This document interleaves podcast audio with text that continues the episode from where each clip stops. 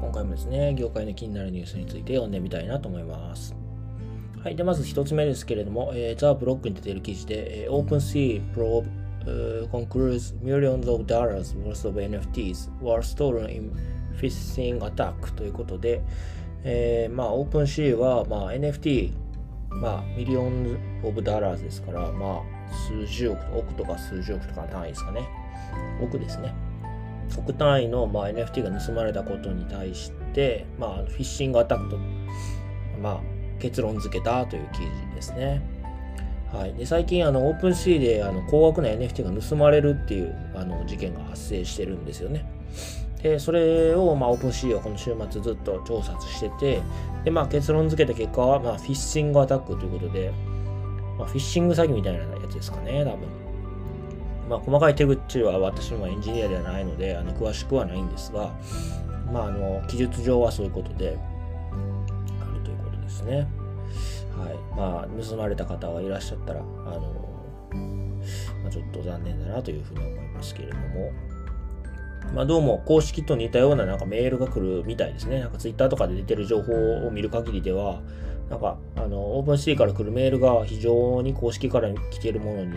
似てて、で、多分その URL をクリックした瞬間に多分何かしらが起こるんだと思います。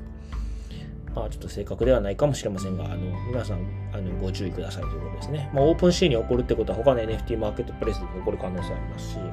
まあ、極端に言うとウォレットで起こる可能性もあると思うので、まあ、注意が必要かなと思いますね。はい。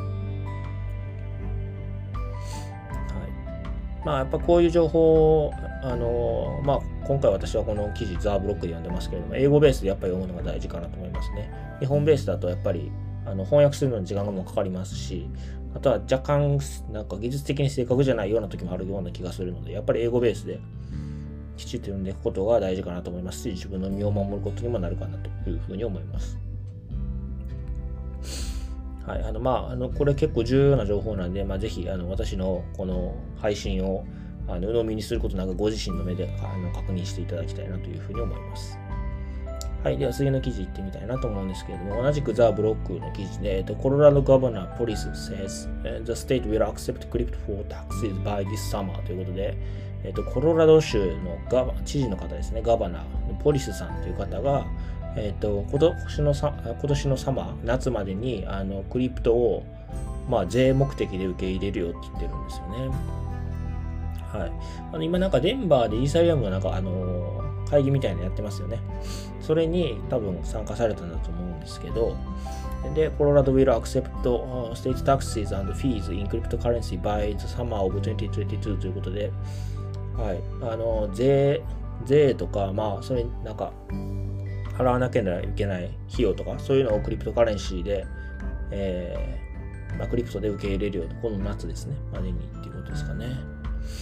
はい。ちょっとなんか、時間軸がすごい短くて、なんかそこはちょっと気になったんですけれども、あと半年でできるのかなっていうのはちょっと気になりましたが、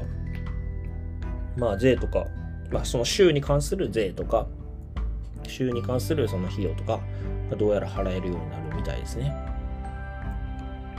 はい。やっぱアメリカは動きが早いなというふうには思いますね。